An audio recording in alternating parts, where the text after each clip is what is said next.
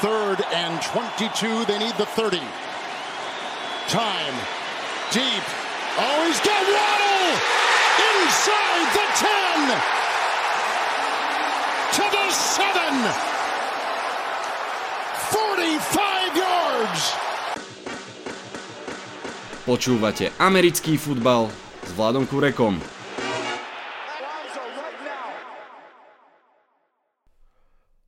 Volám sa Vlado Kurega, hlásim sa vám zo štúdia 8.0. Dnešný diel podcastu bude v niečom unikátny. Prvýkrát sa budem v ňom venovať nielen NFL, ale aj univerzitným ligám. K desiatým postrehom z hracieho kola sa pridá nová rubrika, ktorú som nazval Čo sa v škole naučíš, v NFL ako keby si našiel. Verím, že to viacerých z vás poteší. Vitajte a počúvajte. Rubrika Čo sa v škole naučíš v NFL ako keby si našiel bude od Martina, ktorý, ktorý univerzity pozorne sleduje naozaj už nejaký ten rôčik a bude to pravidelne na konci týchto review podcastov ešte uvidím v akej periodicite, či každý druhý týždeň alebo nejak podobne. No ale my musíme, proste musíme začať tým, čo sa dialo v nedelu a áno, aj v pondelok v NFL. Do tretieho kola vstupovalo 6 neporazených mustiev, zostali po ňom už iba dve. Postreh číslo 1. Šelma zahnaná do kúta. Túto nedelu hralo niekoľko tímov, ktoré boli bez výhry, ale moja zvedavosť sa upierala na jeden konkrétny zápas na Raiders proti Titans. Predsa len dve playoff mužstva z posledného ročníka, ešte stále bez výhry. Priznám sa, čakal som veľkú výhru strieborno-čiernych, aj keď teda hrali v svetelej kombinácii, ale dostal som veľkú výhru svetlo-modrých. Áno, Raider v závere tlačili a padli vlastne na nepremenenej two-point conversion, ale to je iba špička ľadovca druhý týždeň po sebe proste úplne vyfúčali a ak hovoríme o šelme zahnanej do kúta, tak tou šelmou sa nakoniec ukázali Tennessee Titans.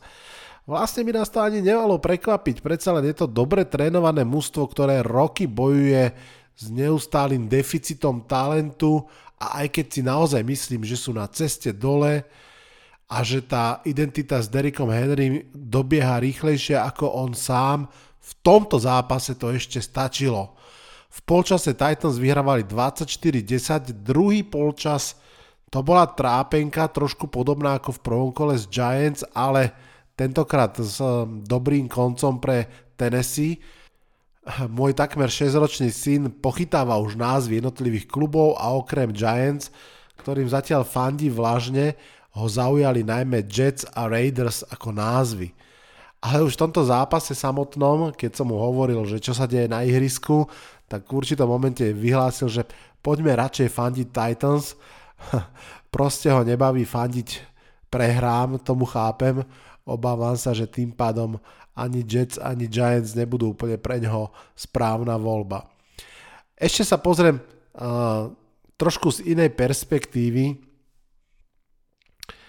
Tom Brady, Aaron Rodgers, Patrick Mahomes a Josh Allen všetci hrali v nedelu a ich útoky dali 12, 14, 17 a 19 bodov. A z týchto štyroch quarterbackov vyhrali iba jeden, aj to pretože hrali vzájomný zápas.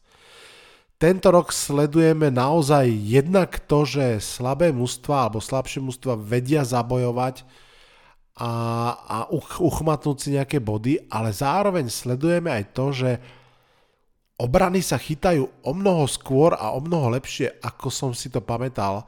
Pamätám si, že posledné roky naozaj tie prvé zápasy boli najmä o ofenzívach a tie obrany sa tak pridávali okolo 5. 6. zápasu, keď už mali dostatok filmu e, na supera, ale tento rok naozaj vidíme niekoľko skvelých obrán od, od prvého kola. Postreh číslo 2 horúco na Floride. Uh, hovorím samozrejme o zápase Dolphins proti Bills. to bol zápas, na ktorý sme asi čakali všetci a hneď ako skončil mi fanušik Miami Dolphins Pavel písal, že keď Dolphins vyhrali tento zápas, už môžu vyhrať každý. Mm, môžu? Je to trošku otázka. Pripomeňme si, že uh, Buffalo Bills s Joshom Allenom doteraz z, Miami nikdy neprehrali až túto nedelu. V priemere im dávali 36 bodov na zápas. A celkom zaujímavé je aj sledovať to, že e, v prvých dvoch kolách ani jeden running back Bizónov alebo Delfinov nedal touchdown. No a všetky tieto pravdy sa začali otáčať, samozrejme, to tak chodí. Prvé dva touchdowny dali running backi, najprv Uh, Singletary za Bills, potom Chase Edmund za Miami, potom Bills prvýkrát v tejto sezóne čelili tretiemu downu a 10 yardov. No a hlavne sa ukázalo, že ten zápas nakoniec nebude taká extrémna prestrelka, čo je naozaj zaujímavé o to viac, že ak niekto dával Miami pred zápasom šance, tak väčšinou to asi opieral o to, že v um, zostave Buffalo chýba veľmi veľa obráncov. Myslím, že dokonca 5 starterov obrany nemohlo z rôznych dôvodov nastúpiť. Niektorí nenastúpia už celú sezónu. A keď si pamätáte, ako Dolphins vyhrali v druhom kole, ako um, Tyreek Hill a, a Waddle dali dohromady 400 yardov, tak uh, sa očakávalo, že toto možno nakoniec bude ten lom v tom zápase, že secondary Bills nebude stíhať. No stíhala si myslím, že veľmi slušne celá obrana vzhľadom na to, ak, v akom poddimenzovaní hrala. Zápas to bol teda vyrovnaný, Miami malo trošku viac z hry, treba povedať, že v závere robilo všetko preto, aby ten zápas stratili. To ako zmanéžovali, nezmanéžovali ten posledný drive z vlastného jedného jardu a ukončili to pantom o zadok vlastného hráča, tak to sa tak často nevidí. No ale nakoniec Miami Dolphins vyhrali. So šťastím, ale zároveň aj trošku zaslúženie. To je asi taká raritná kombinácia, že so, šťastím a zaslúženie, ale myslím, že to celkom vystihuje. A treba povedať, že hlavný tréner Miami Dolphins má v svojej nováčikovskej kariére štart ako hrom. V prvom zápase porazil Beličika, v druhom porazil Harboa a v treťom McDormanta. Naozaj veľmi slušná sieň trofejí. A keď už spomíname trénerov, samozrejme nemôžem nespomenúť ofenzívneho koordinátora Buffalo Bills Kena Dorseyho, ktorý legendárnym spôsobom stratil nervy a porozhádzoval v zápe- závere zápasu všetko v tej svojej kabine tam hore. A jeden z jeho spolupracovníkov si uvedomil, všimol, že to všetko berie kamera a zakryli ju, ale už trošku neskoro. Každopádne vynikajúci zápas, veľmi zaujímavý a uh, počúval som v podcaste Move the Sticks vtipnú prípomienku. V tomto kole, poviem to rovno teraz, lebo to určite zabudnem, sa stali dve legendárne fopa, ktoré zároveň si myslím, že uh, odľahčili iných dvoch quarterbackov. O čom hovorím? Tento punt do zadku vlastného hráča, ktorý skončil ako safety, ktorý sa odohral v tomto zápase, svojím spôsobom dosť pripomínal ten legendárny butt fumble Marka Sancheza, vtedy quarterbacka Jets, ktorý mimochodom je už komentátor NFL a myslím, že komentoval aj v nedelu nejaký zápas, tento nie. A, a potom samozrejme stala sa ešte ďalšia naozaj, naozaj legendárna vec, keď uh, Jimmy Garapolo v závere zápasu pri skremblovaní vo vlastnej endzóne vlastne vybehol až z endzóny, čo je vlastne automatický safety. A opäť to je akcia, ktorou dovtedy bol smutne preslávený jeden jediný quarterback, ktorý odohral takú tú veľmi tragickú sezónu ako quarterback Indianapolisu Colts, keď sa zranil Peyton Manning. A teraz mi vypadlo meno toho quarterbacka. Kto ho vie, bez googlenia napíšte potom do postu na Facebooku americký futbal s Vladom Kurekom, o kom hovorím a buďte rýchlejší ako Ježour. No, a ktorému teda vlastne celoživotne, hoci on je celkom ako keby rešpektovaný analytik na ESPN, vyčítajú, že bol tak strašne zlý quarterback, že ešte aj takúto minelu urobil. No a teraz to vlastne zopakoval Jimmy Garapolo a ten mm, pôvodný quarterback, už si spomínam na jeho meno, ale nepoviem ho, keď už hráme tú hru, poviem len iniciály DO, uh, napísal tweet v tom momente, že že konečne som slobodný ten tweet mal okamžite že viac ako 100 tisíc reakcií, pretože naozaj celá NFL komunita pochopila tú úlavu uh, toho quarterbacka, že už nebude navždy len on ten, ktorý uh, vybehne vo vlastnej endzone z loptu a spraví takéto akože nezmyselné safety. Takže už, už to má uh, tento punc aj Jimmy Garapolo, ktorý mimochodom v rámci toho safety ešte hodil aj pick six, takže to je tiež uh, slušná práca. Dobre, trošku som sa rozkecal, vráťme sa k postrehu, tentokrát číslo 3, ktorý som si nazval Dobre ubránená 12. Jasne, pri pive hovoríme o dobre vychladené 12, pri zápase Tampy, Bay a Green Bay hovoríme o dobre ubránených 12 hneď dvoch, pochopiteľne tom Brady, Aaron Rodgers, obidvaja 12 na chrbte. Stretli sa piatýkrát proti sebe, iba piatýkrát a druhýkrát vyhral Aaron Rodgers. Vyhral 14-12, to hovorí asi za všetko. Uh, bol to zápas výborných obrán. Ak by ste mi povedali pred zápasom, že Aaron Rodgers hodí v zápase 14 bodov, tak poviem, hm, asi prehral. No a on vyhral. Obidve obrany si zaslúžia absolutórium, veľa sa spomína Joe Barry, defenzívny koordinátor Green Bay.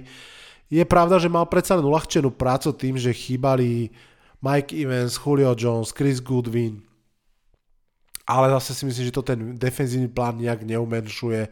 Udržať Bradyho doma na 12 bodoch a ubraniť 9 tretích downov, to je vždy slušná vec stojí za spomenutie to, že Rodgersov útok nedal posledných 40 minút zápasu ani bod, hoci loptu po ihrisku celkom posúval a tiež stojí za spomienku to, že zatiaľ čo Rodgersovi, teda pardon, čo Tomovi Bradymu sa tí hráči viac menej asi vrátia, tak Rodgersovi sa veľmi nemá kto vrátiť, čo sa týka útočných zbraní.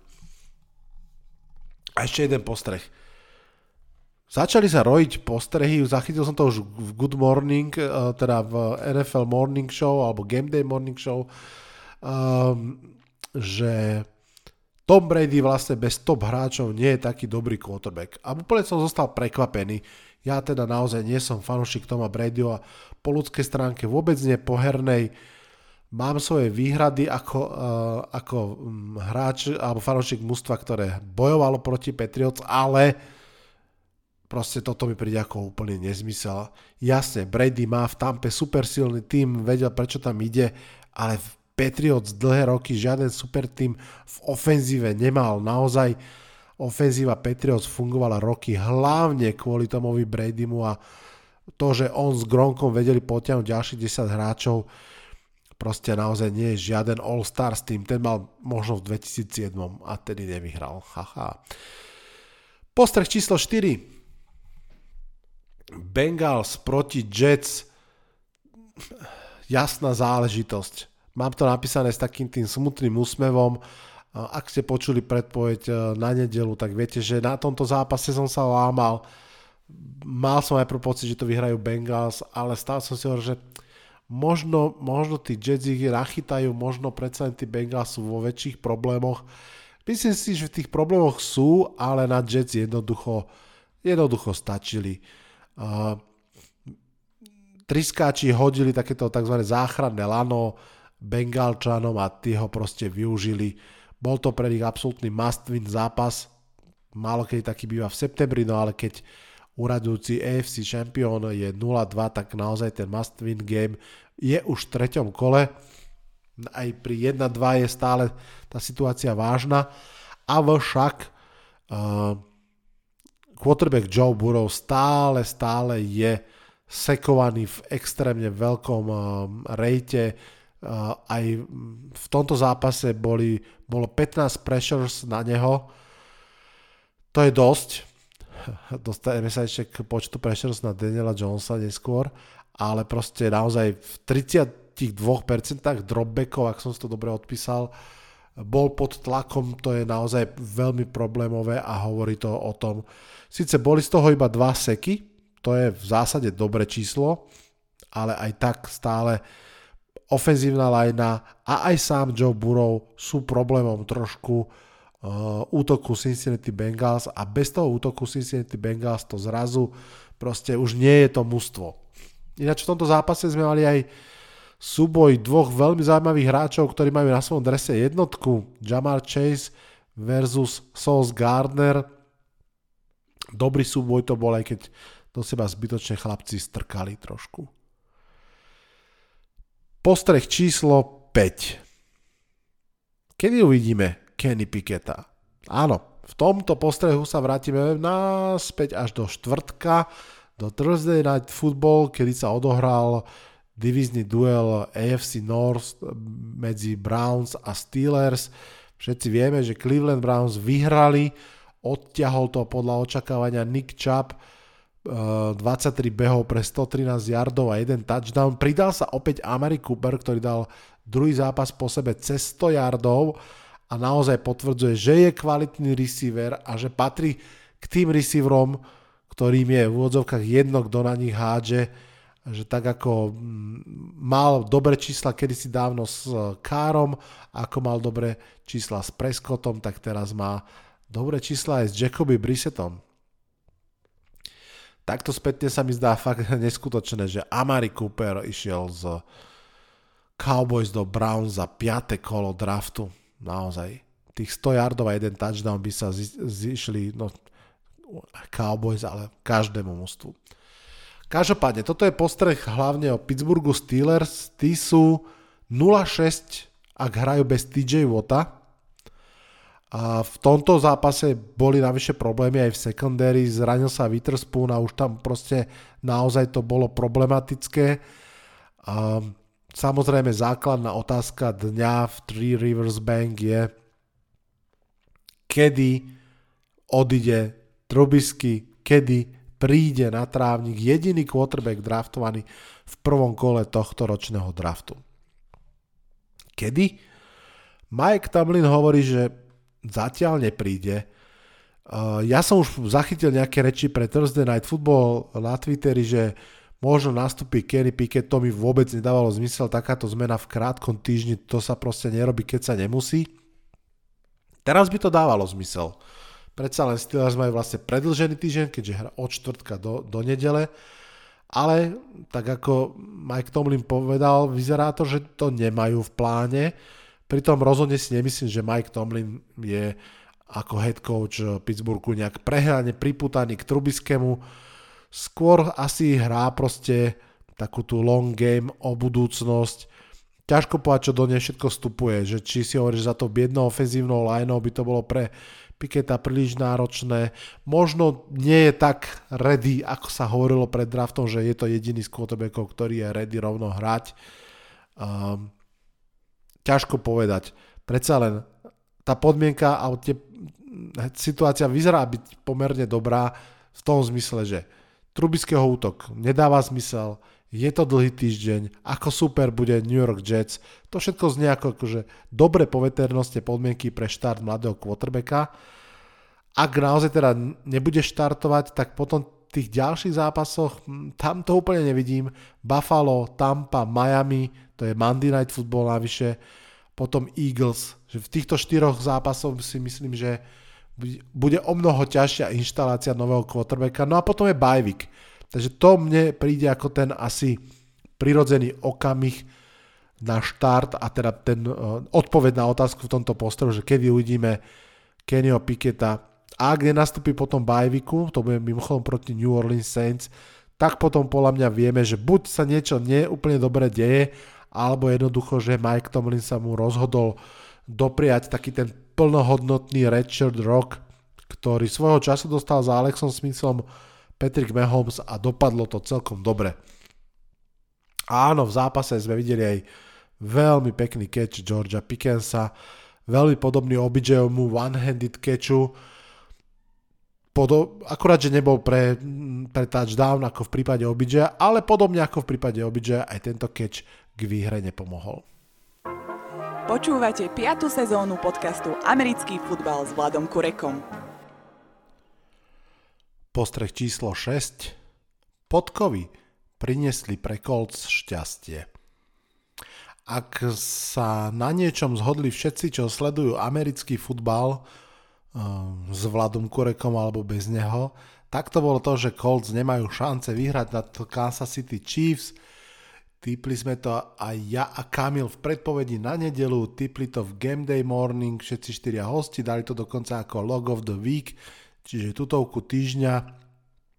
No a vieme, ako to dopadlo. Veľmi šťastné, ale víťazstvo pre Meta Ryana a Indianapolis Colts – Honza mi hneď po zápase písal, že kto to nevidel, neuverí, čo všetko Kansas spackali, hlavne ich special team, mafnutý príjem pantu, nepremenené jardy, pokazený fake punt, tam ten holder sa vyslovene to bál hodiť. K tomu mini hádka medzi Bienemim a Mahomsom, to je z iného súdka. No a vrcholom bola penálta pre Chrisa Jonesa asi 5 minút do konca zápasu, ktorá zmenila sek a vlastne mm, štvrtý down zrazu na automatický prvý down. Proste pre Kansas City Chiefs deň blbec a pre Indianapolis Colts obrovská vzpruha.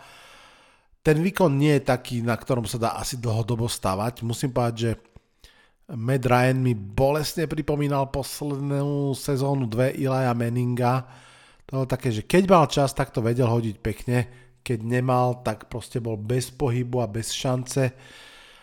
Jonathan Taylor mal taký stredný deň, e, bol zastavený na jednom dôležitom štvrtom dávne, ale nakoniec to proste Colts otočili, no otočili, skôr potvrdili oni v tom zápase, ako keby sa dostali do hry pomerne skoro. A treba povedať, že uh, nestalo to teda úplne iba na Jonathanovi Taylorovi a na navratilcovi Pitmanovi obidvaja mali okolo 70 yardov, ale ukázali sa aj nové tváre Alec Pierce a hlavne Tyden Jeleny Woods, ktorý skoroval vlastne dva touchdowny v tom zápase. Postreh číslo 7. All White pondelok bol nakoniec čierny.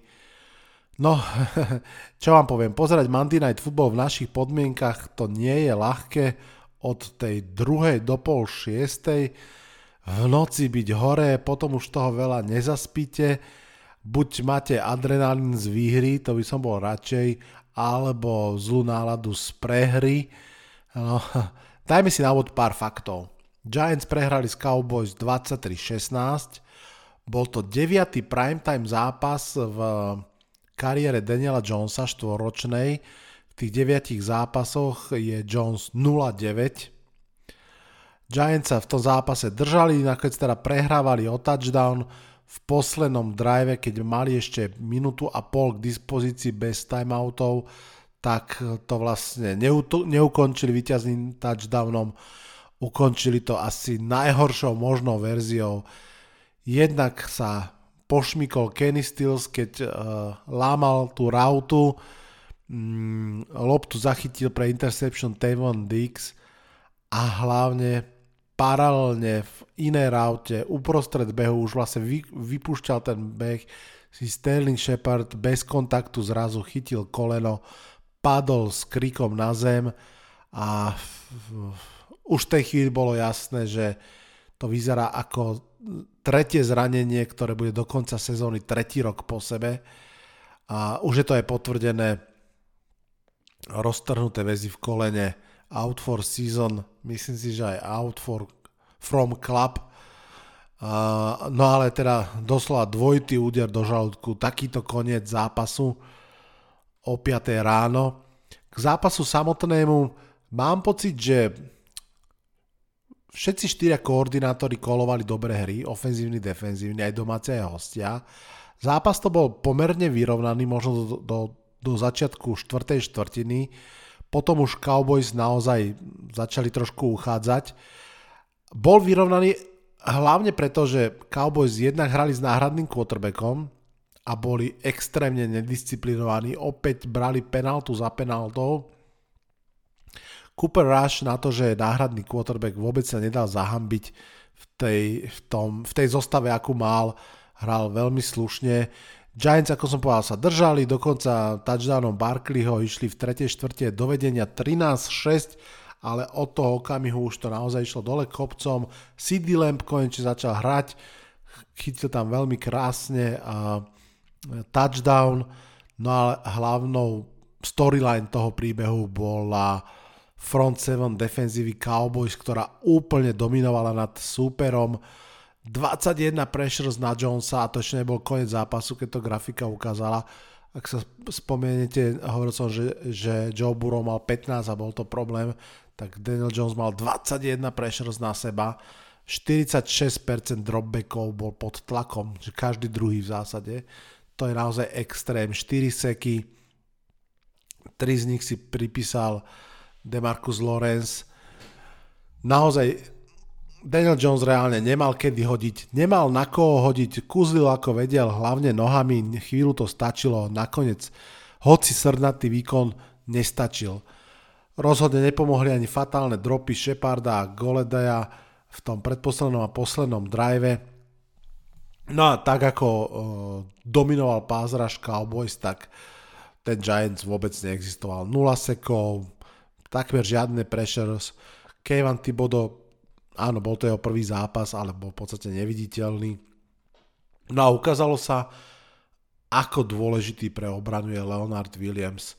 Viem, že niektorí fanúšikovia sa na to pozerajú skrz peniaze, ktoré má naozaj extrémne. Nie je to top 3 hráč na svojej pozícii, ale je proste, ja neviem, top 8, top 10.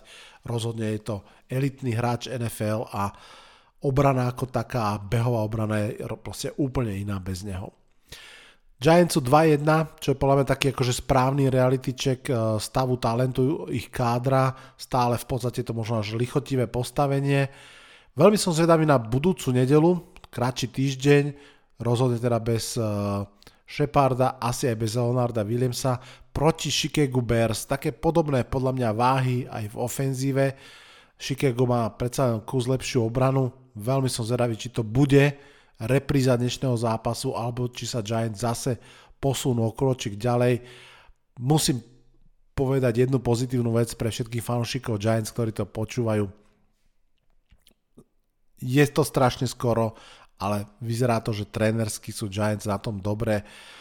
To, ako bol celý ten ofenzívny plán nachystaný, ako bol kolovaný, extrémne podľa mňa klobúk dole pred tým, ako sa snažili z ničoho vykúzliť voľné jardy, pretože žiaľ mm, receivery Giants proste sú jedni z najdrahších a zároveň najslabších v celej lige a to je zlá kombinácia.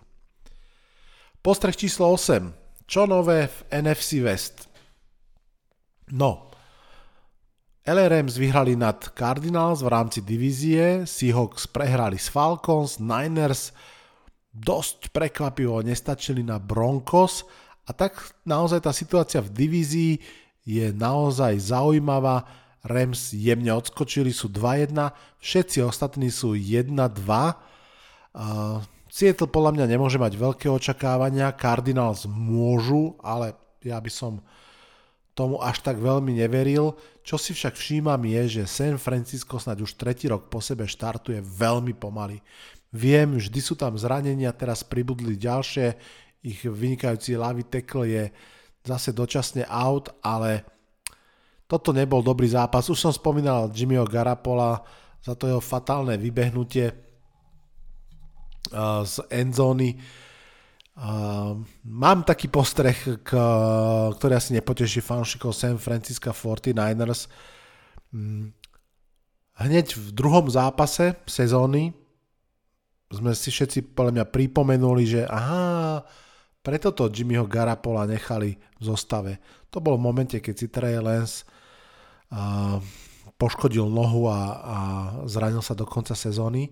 No a už hneď v treťom zápase sme si zase všetci pripomenuli, prečo Jimmyho Garapola v prvom rade chceli nahradiť. Že aha, áno, to, čo on ponúka, je taký ako keby stred.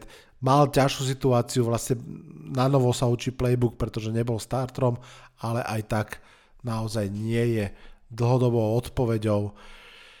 No, inak rozšírim tento postreh z NFC West aj na niektoré ďalšie divízie aspoň takým rýchlým pohľadom, že čo to tam vidíme.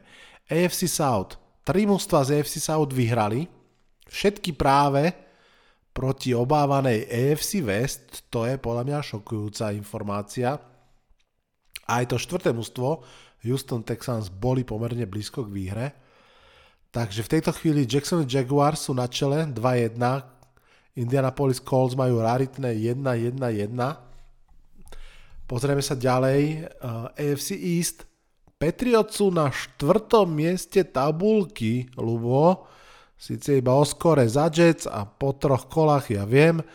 No ale v rámci rubriky Patriots versus Vlado to beriem ako bod pre mňa 1-2. Čo ma samozrejme mrzí bez ohľadu na toto jemné škádlenie je, že Mac Jones sa zranil, vyzerá to, že sa zranil vážne. Má to byť niečo podobné, ako mal Saquon Barkley pred dvoma rokmi, ten high ankle sprain, čo je vec možno na 4-5 eh, týždňov, možno viac. A dokonca som dneska na Twitteri zachytil nedobrú správu, že vraj prišlo k nejakej roztržke medzi táborom Maca Jonesa a táborom New England Patriots, že Mac Jones má pocit, ako by bol tlačený do príliš rýchlej recovery, že ho chcú po mesiaci naspäť do tréningu a on teda očakáva dlhšiu recovery, chce sa poradiť ďalšími mimoklubovými lekármi. Neúplne dobrá situácia, poviem vám tak. No. A mimochodom NFC East a AFC East, čiže obidve východné mužstva, eh, pardon, divízie, majú jediné mužstva s troma výhrami. Eh, k Eagles sa veľmi nedostanem v rámci jednotlivých postrehov, ale aspoň, aspoň ich dvomáme tam ešte v závere spomeniem, lebo treba. No, postreh číslo 9. Ďalšie mačičky na love. Tentokrát to boli Bengalci, Jaguari aj Pantery, ktorí si pripísali výhry, vlastne všetci z eh, dokonalého zoo, chýbali už iba Lions, ktorí v posledných sekundách prišli o svoju výhru z Vikings, to by bolo veľmi zaujímavé. Čo stojí za povšimnutie v týchto zápasoch? No, uh, Vikings, tí boli pre mňa favoriti, lebo sa nehralo v prime time, áno, som to hovoril. Nakoniec sa vytrápili, vyhrali v posledných sekundách a to bol Justin Jefferson úplne vypnutý, priatelia. Ak ste to nesledovali, Justin Jefferson zachytil za celý zápas iba 14 yardov. Keď som to videl o svojej fantasy lige, som si hovoril, že fí, on sa asi zranil. Nie, tak toto naozaj bolo.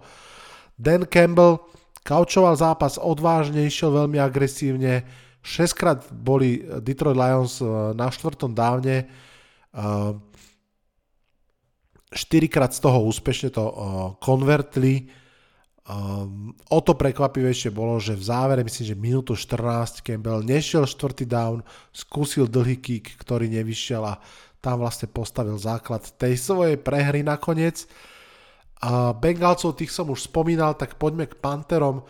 Carolina vyhrala dôležitý domáci zápas, v ktorom sa to od nej asi ani tak veľmi neočakávalo. Pantery však držali svedcov naozaj na úzde takmer celý zápas. Tak ako proti Giants, aj teraz bol v ich obrane veľmi viditeľný Franky Luvu, ten bol úplne všade a vôbec obrana Pantero hrala fakt dobre. CMC je stále zdravý, klopem na drevo, vydupal zo zeme 108 yardov, ale tá ofenzíva je stále taká rozhádzaná. Poďme k desiatému postrehu, ktorý som si nazval komplikovane vyhrá prehra alebo prehrá výhra. Čo som tým chcel povedať?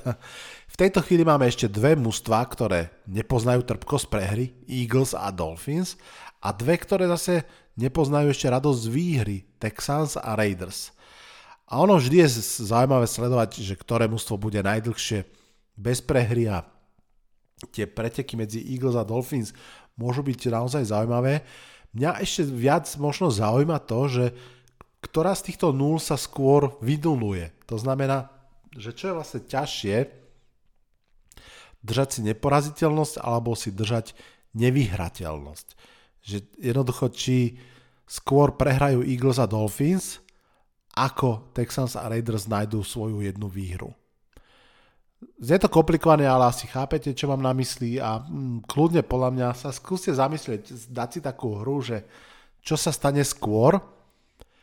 A ja som sa tak rýchlo pozrel do kalendára, že možno by mi schedule tých múste vedel naznačiť, ako to asi tak dopadne. A pozrieme sa na, rýchlo tak na schedule tých mústiev, ktoré teda najskôr majú tú nulu. Raiders. V štvrtom kole Broncos, ťažké. V piatom kole Chiefs, ťažké, čiže ďalšie dva divízne zápasy. V šiestom kole Bajvik. Kľudne sa teda môže stať, že do šiestého kola Raiders budú bez výhry. Drsné. V siedmom Houston Texans, takže tu smelo môžeme povedať, že po 7. týždni bude minimálne už iba jedno mústvo bez výhry. Aj keď vlastne to nemôžeme povedať, že? Teraz mi napadlo, že môže byť remíza v tom zápase. No ale povedal by som, že mám zákruškované v tejto chvíli 7 týždeň ako posledný, dokedy budú Raiders bez, bez výhry najneskôr, potom v 8. Saints, v 9. Jaguars a teda. Čo Texans? Ty si trošku nechali uísť dvakrát výhru v prvom kole aj v treťom. V štvrtom majú Chargers, tí sú doráňaní, to treba možno spomenúť, že uh, Rashad Slater, fantastický ľavý tackle, roztrhnutý biceps v ruke, zranený do konca sezóny. Uh, Keenan Allen stále ešte nehra, teraz vraj začal trénovať. Uh, center, tam má veľké zdravotné problémy a ešte niekto, teraz mi vypadol kto. Aha, Bosa, takže naozaj problémy sa začínajú kopiť na blesky Môžu to Texas využiť? Uvidíme. V 5. týždni Jaguars, v 6. majú tiež bye, v 7. spomínaných Raiders a potom, ak to dovtedy nedajú, tak potom Titans, Eagles, Giants, no akože nežartujme, Commanders, naozaj Texans, ak nevyhrajú do, do toho 7. týždňa, tak potom možno až v tom 17. kde budú mať zase Jaguars. To, to vyzerá, že naozaj hoci je to extrémne ťažké nevyhrať ani jeden zápas, tak Texans, ak to neurobia skoro, tak potom to už tak skoro neurobia. No a čo, čo výťazí? Aké majú oni schedule? Pozrime sa najskôr na Philadelphia Eagles. V štvrtom Jacksonville to by mali vyhrať, v piatom Arizona to by mali vyhrať, v šiestom Dallas Zatiaľ to vychádza, že ten šiestý môže byť taký rozhodujúci. Toto je zápas, ktorý už len tým, že divizný bude vždy otvorený. 7. bajvik, potom Pittsburgh vyhrateľné, Houston vyhrateľné, Washington vyhrateľné, 11. týždne až potom Colts, 12. Green Bay, 13. Titans, tam niekde sa zrejme nejaká tá prehra urodí určite. Takže pri Eagles ak do 6. kola neprehrajú, takto kľudne môžu ťahať zase až do novembra, do 11. kola. No a čo Miami Dolphins? Mústvo, ktoré môže snívať o perfect season, pretože dobre viete, že Miami Dolphins je jediné mústvo, ktoré zatiaľ má na svojom konte perfect season. Tých čaká teraz hneď vo štvrtok Cincinnati Bengals, ťažký zápas. Potom New York Jets, potom Minnesota, potom Pittsburgh, potom Detroit, Chicago, Cleveland, Houston, San Francisco, že tam je to taká stredná šnúra. Naozaj tí Miami Dolphins môžu všetko z toho vyhrať, ako by písal Pavel, ale takisto tam môžu nachytať hneď v prvom zápase so Cincinnati a potom v viacerých ďalších s Pittsburghom, s Detroitom prekvapivé prehry. Uvidíme. Fakt som zvedavý, čo sa skôr stane, ktoré nuly sa vynulujú skôr. Vyzerá to v tejto chvíli v prospech paradoxne prehier. Ja by som vždy sadil na to, že každé mužstvo niečo vyhrá, ale tí Texans, no, uvidíme. Tak, uh, ešte rýchle dve informácie. Aaron Donald dosiahol stísek v svojej kariére. Uh, krásne to výročie. No a uh, nový sponzor halftime show na Super Bowle bude Apple Music, to už vieme pár dní a od nedele vieme aj kto bude prvý uh, spevák, spevačka na tomto stage a vieme, že to bude Rihanna. Tak teraz končím postrehy z NFL nedele a odozdávam slovo Martinovi, ktorý vám v pár minútach predstaví mená z univerzitných líg, z ktorých môžu byť o pár mesiacov prvokolové výbery aj vášho mužstva. Takže možno to stojí naozaj za vypočutie si, čo sa to pečie v tej eh, kuchyni univerzitných líg, lebo tak ako hovorí rubrika, ešte nemám je jingle nahraný, čo sa v škole naučíš v NFL, ako by si našiel. Ahojte, moje meno je Martin Lancík a v tejto zbrúsu novej rubrike podcastu s Vladom sa budeme venovať práve budúcnosti NFL a najmä najväčším adeptom na prvý výber v nadchádzajúcom drafte. V skrátke prezradím, ako som sa dostal k univerzitnému futbalu ja. Písal sa rok 2006 a ja som úplnou náhodou uh, videl pre mňa prelomový zápas, ktorý ma pripútal k tomuto športu a musím povedať, že aj k týmu, ktorý vyhral. Nešlo o obyčajný zápas, ale priamo Championship Game medzi Texas Longhorns a Trojanmi z Univerzity v Južnej Kalifornii. Bol to zápas ako remeň s búrlivou atmosférou, inak tak typickou pre univerzitný futbal, kde až do poslednej minúty sa nevedelo, kto strhne víťazstvo na svoju stranu. E, nakoniec sa to podarilo quarterbackovi Vinceovi Youngovi, ktorý v tomto zápase nabehal 200 yardov a strhol víťazstvo na stranu Longhornov. Súčasne v tomto zápase hrali budúce 4 výbery z prvej desiatky e, nadchádzajúceho draftu. Nože vtedy som pochopil, že budúcnosť NFL sa rodí priamo na univerzitách a zároveň, že ma veľmi baví vývoj týchto talentov podrobnejšie sledovať. Dúfam, že vás to zaujme tiež a teraz sa už poďme venovať práve ukončenému štvrtému týždňu tejto napínavej ligy. V dnešnom prehľade sa budem venovať štyrom hráčom, ktorí majú potenciál byť vybratí v prvom kole. Je samozrejme ešte príliš skoro na nejaký precízny mock-up, ale skúsim obsiahnuť tie najzvučnejšie mená. Začneme obligátne. Medzi prvými voľbami tímov na drafte sú už tradične quarterbacki a na tohto ročnom drafte sa očakávajú okrem iných dve mená na tých najvyšších pozíciách. Ide o quarterbacka CJ Strauda z Ohio State Buckeyes University a rozohrávača Alabama Crimson Tide Bryce Younga. Uh, obe tieto univerzity sú slávne a liahňami super talentov už dlhú dobu.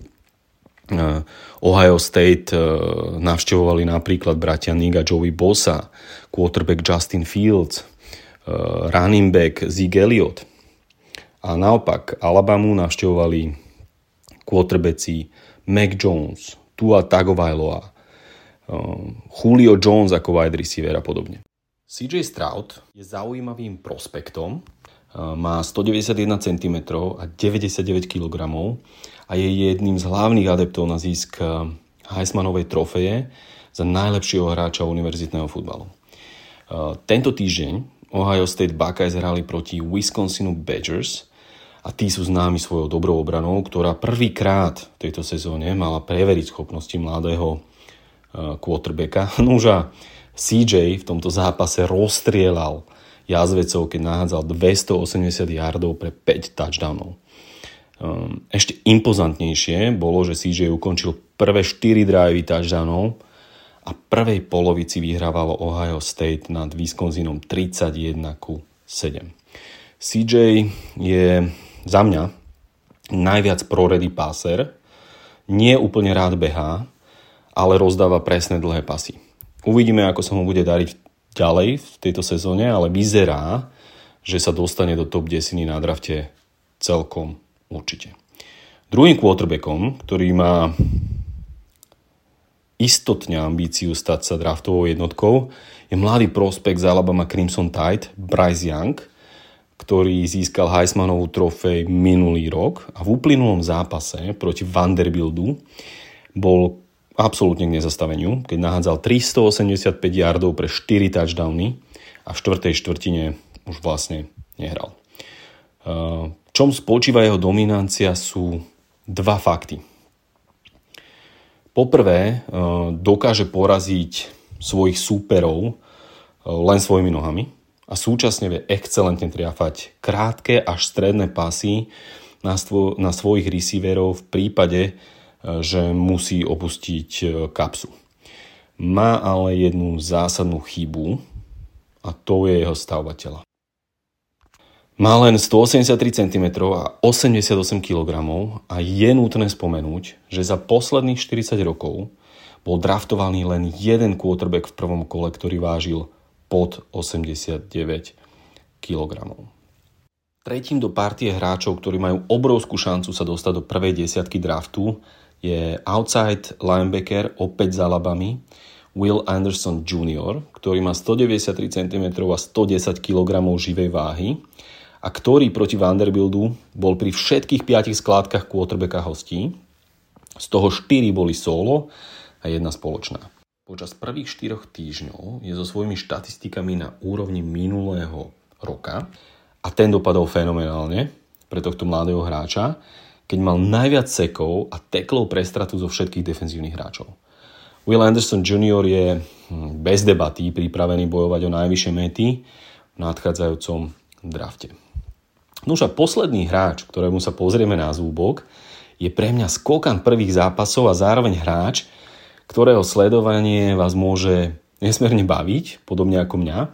Je to rozohrávač Michael Penix Jr. z Washingtonskej univerzity v ďalekom Sietli. Má 191 cm a 91 kg. Je to obrovitý ľavoruký boslinger, ktorý obohatil na Washingtonskej univerzite svoj presný pocket passing a jeho run pass opčný a bootleggery, čím sa stáva ďaleko komplexnejším hráčom pre budúce týmy v NFL. Počas prvých štyroch duelov má priemer nahádzaných 347 yardov na zápas a 12 touchdownov. Poradil si aj s tvrdými súpermi, ako sú Michigan State Spartans a Stanford. A tak som veľmi zvedavý, kde nakoniec tento hráč v drafte skončí. Pre podcast je to už všetko. Venovali sme sa NFL, venovali sme sa univerzite, prebdel som Monday Night Football a už teraz sa teším na štvrté kolo Čakajú nás, alebo čaká nás aj prvý londýnsky zápas Saints proti Vikings, to bude veľká paráda obidvom mústvam, ide naozaj o veľa. Z dnešného podcastu sa odhlasujem v mene Martinovom aj mojom. Ak sa vám podcast páči, dajte mu prosím hviezdičky. Počujeme sa v piatok. Čaute, čaute. Toto bol dnešný podcast. Ak sa vám páči, môžete ho podporiť na službe Patreon. Ďakujeme.